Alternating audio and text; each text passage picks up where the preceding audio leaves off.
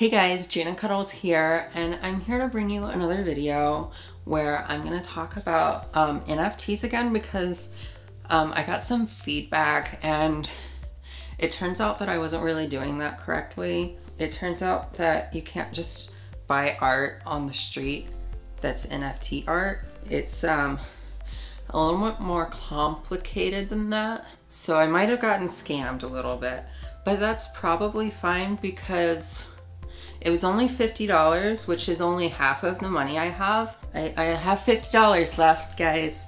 But don't worry, I paid my rent. Um, so it wasn't really an issue, um, except I don't have gas or food. But it's okay because I have this really pretty art now and I'm still trying to figure out NFTs. Someone explained it to me and it was like really confusing and I don't understand. I really just need someone to like help me understand it better, I think, but um, I don't know how to ask someone for that. I guess I could use the channel though. Like, this is a video on YouTube. So, like, how do I make some magic internet money with NFTs? Please explain it to me because I don't know. But I want money because I'm very poor right now and I need food. So please help me figure out enough teas. That would be great. I think I'm gonna get back into Doggy Dogecoin again because even though I lost a lot of money on it because of um, this Elmo Husk guy, I think that it still has potential because um, it's got a dog on it.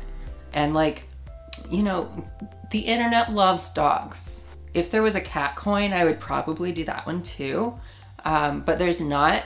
I don't know, maybe there is. But Doggy Dogecoin has a dog on it and people keep talking about it. So obviously people are gonna buy it and I hear that's how it gets good.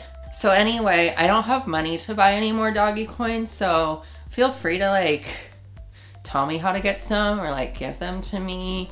But don't don't go out on the street and get real doggy coins from people because that's also a scam.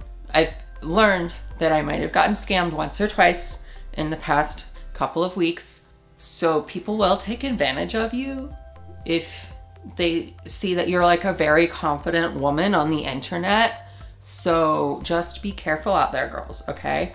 Um, anyway, this has been Jana Cuddles, and you should like and subscribe. Leave a comment if you like this video. Um, okay, bye.